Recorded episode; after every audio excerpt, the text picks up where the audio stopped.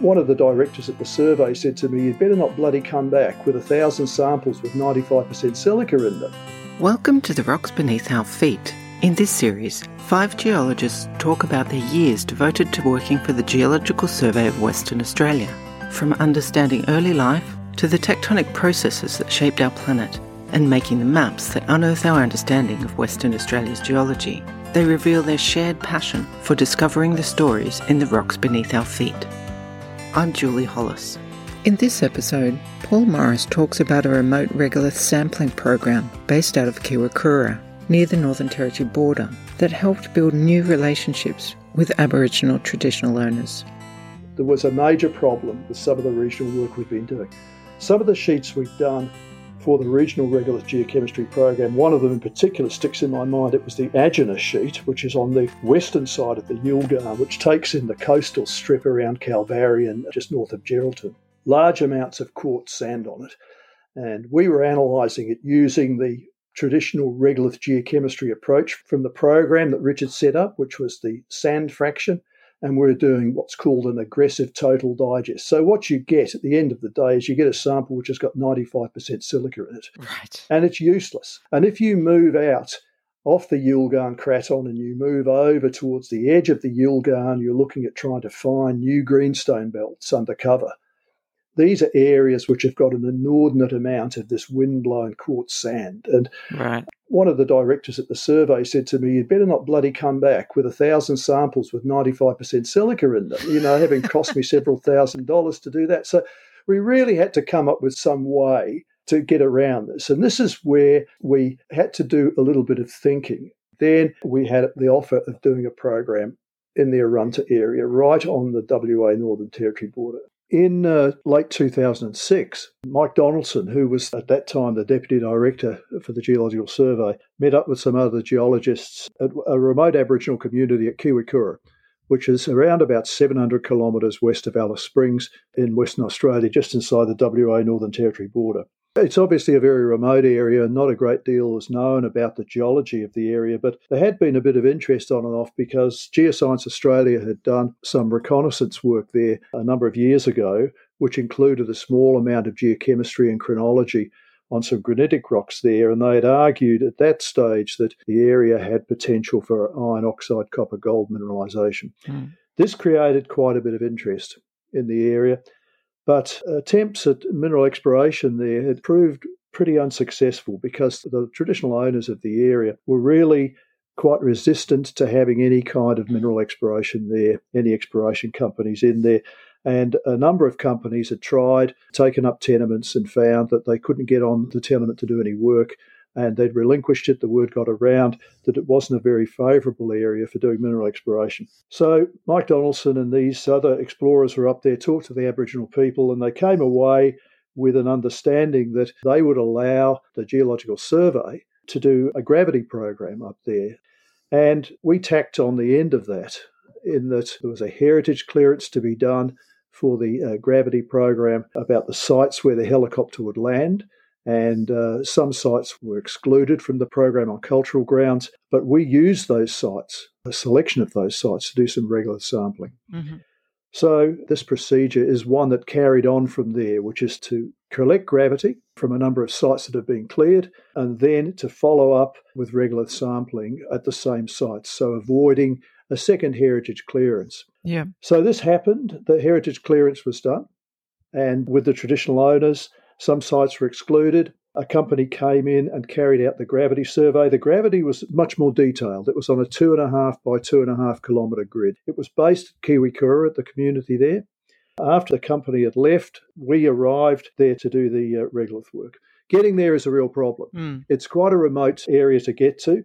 And we also decided we were going to adopt a little bit of a new sampling approach. So rather than having a helicopter moving different crews around, we had one helicopter and we had one sampling team that stayed with the helicopter all the time, a geologist and a field assistant. And the helicopter would wait while the sample was taken, and then we'd climb back on the helicopter and fly to the next site.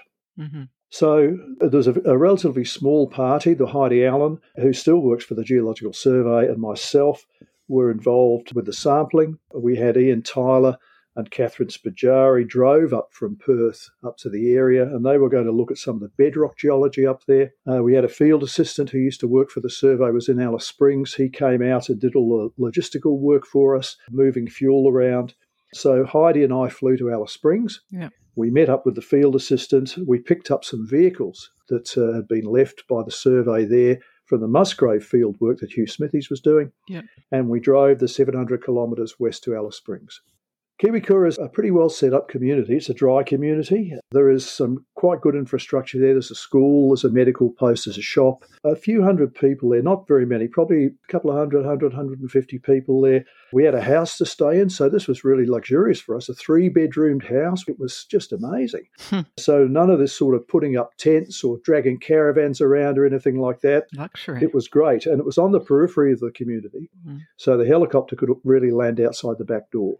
The area is really dominated by regolith, a huge amount of regolith. There are some rocks outcropping there, but large amounts of windblown sand, which bears no uh, genetic relationship to the bedrock at all. Mm. And this problem came up again. What are we going to sample and how are we going to analyse it? So we changed things a little bit here. It was just a, a selection of sites that we took for the regolith. We didn't do all of the sites that were covered by gravity. We just picked some areas just to get a representation.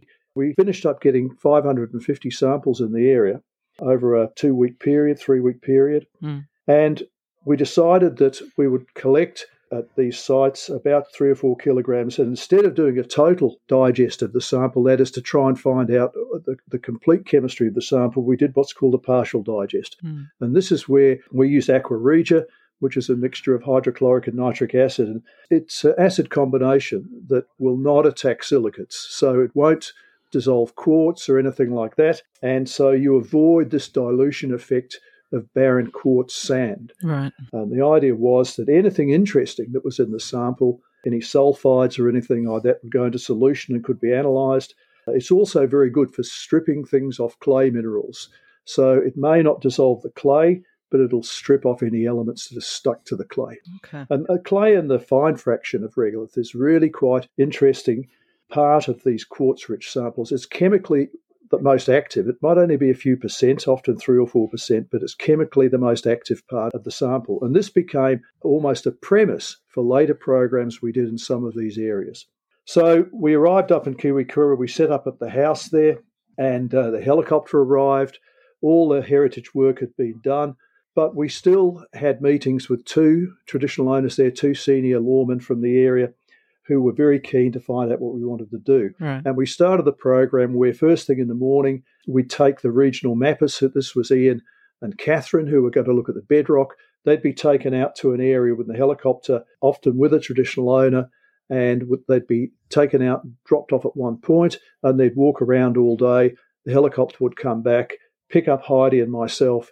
We'd race off to predetermined sites. We had a sampling map, one for the pilot, one for us and we'd follow on this sampling map going along these tracks and landing at different sites. Yep. The helicopter would wait with the engine on. We'd move outside of the rotors. We'd dig a hole, take a sample, put it in a bag, make some notes about the location of the sample, the type of regolith, any bedrock nearby, any minerals we could identify, geomorphological features. And then when that was done, we'd climb back in the helicopter. It was taking us about five to 10 minutes to collect a sample. Yep. As you can imagine, it's pretty noisy. There's a fair bit of dust blowing around, but you can't shut the helicopter down because if you shut it down, you have to wait while it cools down, then you have to fire it up again and wait while the engine warms up again. So we had a, a maximum amount of time we could have stayed was 20 minutes at each site, otherwise, you'd have to close down the helicopter. Yep. So, in the end of the program, we collected more than 550 samples. Ian and Catherine got a whole lot of rocks for geochronology. We hadn't seen anything that really sparked a huge amount of interest, but some of the rock samples that were collected were the first opportunity to date some of the uh, uh, rocks in really remote areas. The regolith samples clearly were a big boost for exploration. As it turned out, from then onwards, exploration really took off in the area. The data were released. The uh, Aboriginal people took control of exploration. In the Kiwirrkurra area. Hmm. If you look on any tenement map around there now, you'll see there's exploration for all sorts of commodities, gold and Pollock Hills. There's uh, SEDEX hosted mineralisation being, there's even, there's a diamond field, a Webb diamond field that's been discovered up there and it's been looked at for about 10 or 12 years now. So I think that it, it really helped break down this barrier that we weren't out there to exploit these people. And they said that we were really quite welcome to come back. You've been listening to The Rocks Beneath Our Feet. You can discover more about GSWA by visiting dmp.wa.gov.au forward slash GSWA or find GSWA on LinkedIn and Facebook. If you like what you've heard, give them a follow.